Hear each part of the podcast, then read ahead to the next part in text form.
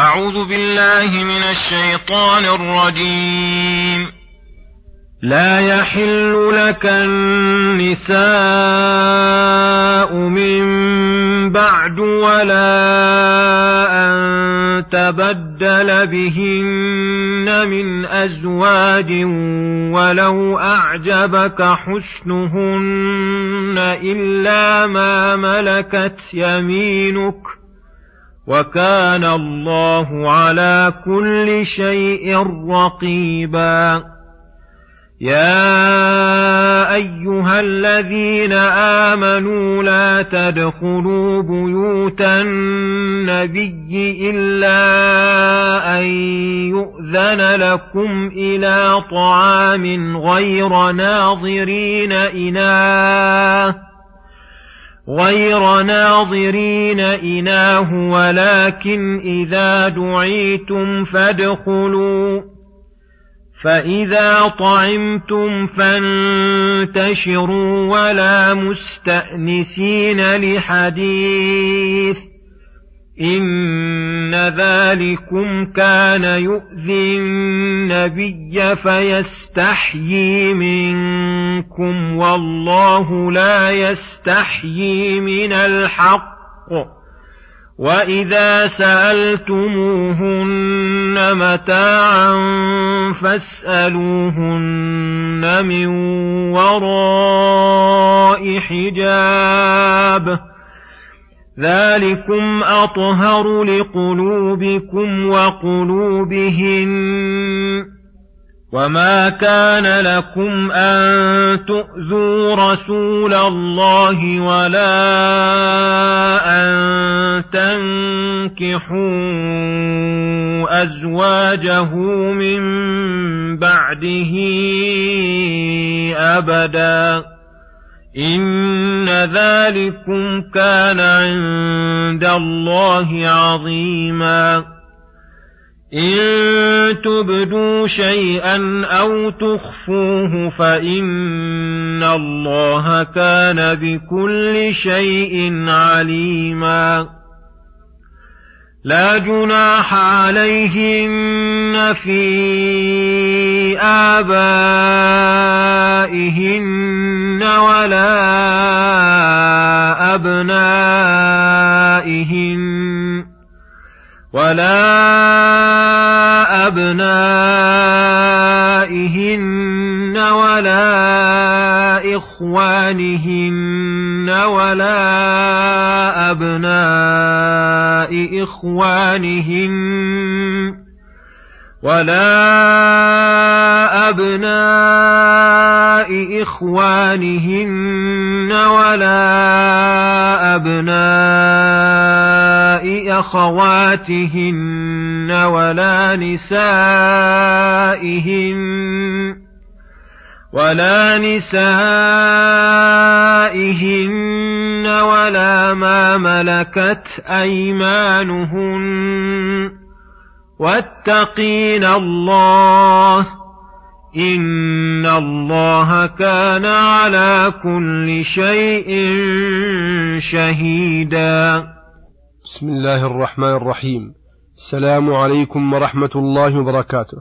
يقول الله سبحانه لا يحل لك النساء من بعد ولا أن تبدل بهن من أزواج. الآية وهذا شكر من الله الذي لم يزل شكورا لزوجات رسوله رضي الله عنهن حيث اخترن الله ورسوله والدر الآخرة أن رحمهن وقصر رسوله عليهن فقال لا يحل لك النساء من بعد زوجاتك الموجودات ولا أن تبدل بهن من أزواج أي ولا أن تطلق بعضهن فتأخذ بدلها, بدلها فحصل بهذا أمنهن من الضرائر ومن الطلاق لأن الله قضى أنهن زوجاتي في الدنيا والآخرة. لا يكون بينه وبينهن فرقة ولو أعجبك حسنهن أي حسن غيرهن فلا يحللن لك إلا ما ملكت يمينك أي السرار فذلك جائز لك لأن المملوكات في كراهة الزوجات لسن بمنزلة الزوجات في الإضرار للزوجات.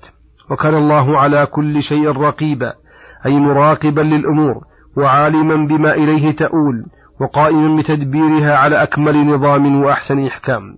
ثم يأمر تعالى عباده المؤمنين بالتأدب مع رسول الله صلى الله عليه وسلم في دخول بيوته فقال يا أيها الذين آمنوا لا تدخلوا بيوت النبي إلا أن يؤذن لكم إلى طعام أي لا تدخلوها بغير إذن للدخول فيها لأجل الطعام. وأيضا غير ناظرين إناه أي منتظرين استواءه ومتحيرين نضجه أو سعة صدر بعد الفراغ منه. والمعنى إنكم لا تدخلوا بيوت النبي إلا بشرطين الإذن لكم بالدخول وأن يكون جلوسكم بمقدار الحاجة.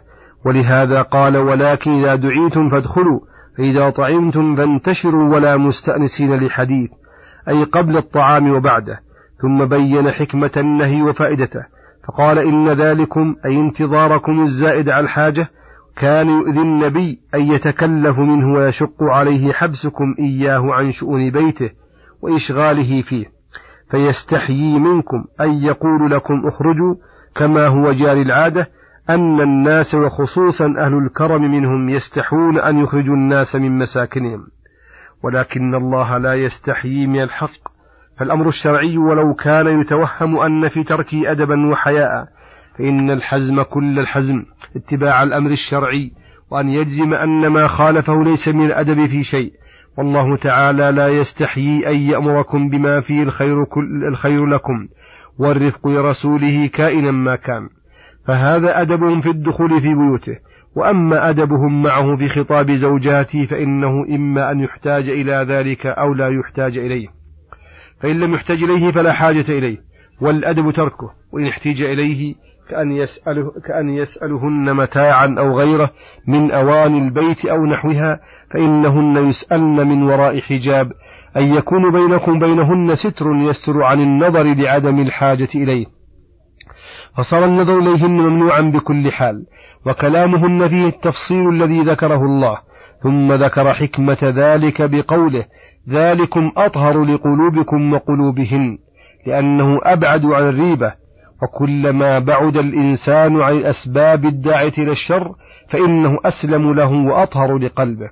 فلهذا من الأمور الشرعية التي بين الله كثيرا من تفاصيلها أن جميع وسائل الشر وأسبابه ومقدماته ممنوعة وأنه مشروع البعد عنها بكل طريق. ثم قال كلمة جامعة وقاعدة عامة وما كان لكم يا معشر المؤمنين أي غير لائق ولا مستحسن منكم بل هو أقبح شيء أن تؤذوا رسول الله أي أذية قولية أو فعلية بجميع ما يتعلق به ولا أن تنكحوا أزواجه من بعده أبدا.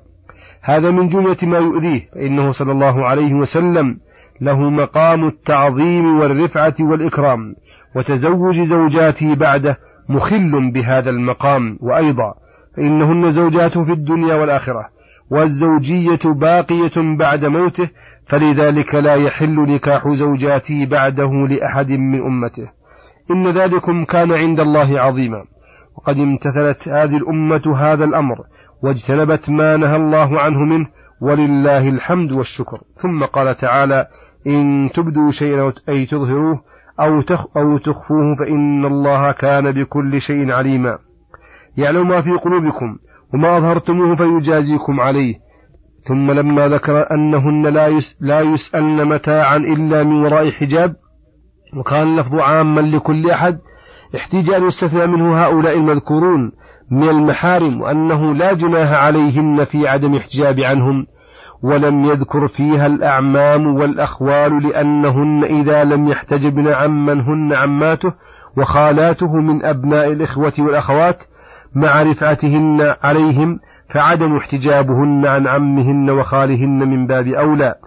ولأن منطوق الآية الأخرى المصرحة بذكر العم والخال مقدمة على ما يفهم من هذه الآية. وقوله ولا نسائهن أي اللاتي من جنسهن في الدين فيكون ذلك مخرجا للنساء الكفار. ويحتمل أن مراد جنس النساء فإن المرأة لا تحتجب عن المرأة ولا ما ملكت أيمانهن ما دام العبد في ملكها جميعه. ولما رفع الجناح عن هؤلاء شرط فيه وفي غيره لزوم تقوى الله وأن لا يكون في ذلك محذور شرعي فقال واتقين الله استعملن تقواه في جميع الأحوال. إن الله كان على كل شيء شهيدا. يشهد أعمال العباد ظاهرها وباطنها ويسمع أقوالهم ويرى حركاتهم ثم يجازيهم على ذلك أتم الجزاء وأوفاه وهذا فيه تنبيه على كمال رسول الله صلى الله عليه وسلم ورفعة درجته وعلو منزلته عند الله وعند خلقه ورفع ذكره. وصلى الله وسلم على نبينا محمد وعلى آله وصحبه أجمعين. وإلى الحلقة القادمة غدا إن شاء الله. والسلام عليكم ورحمة الله وبركاته.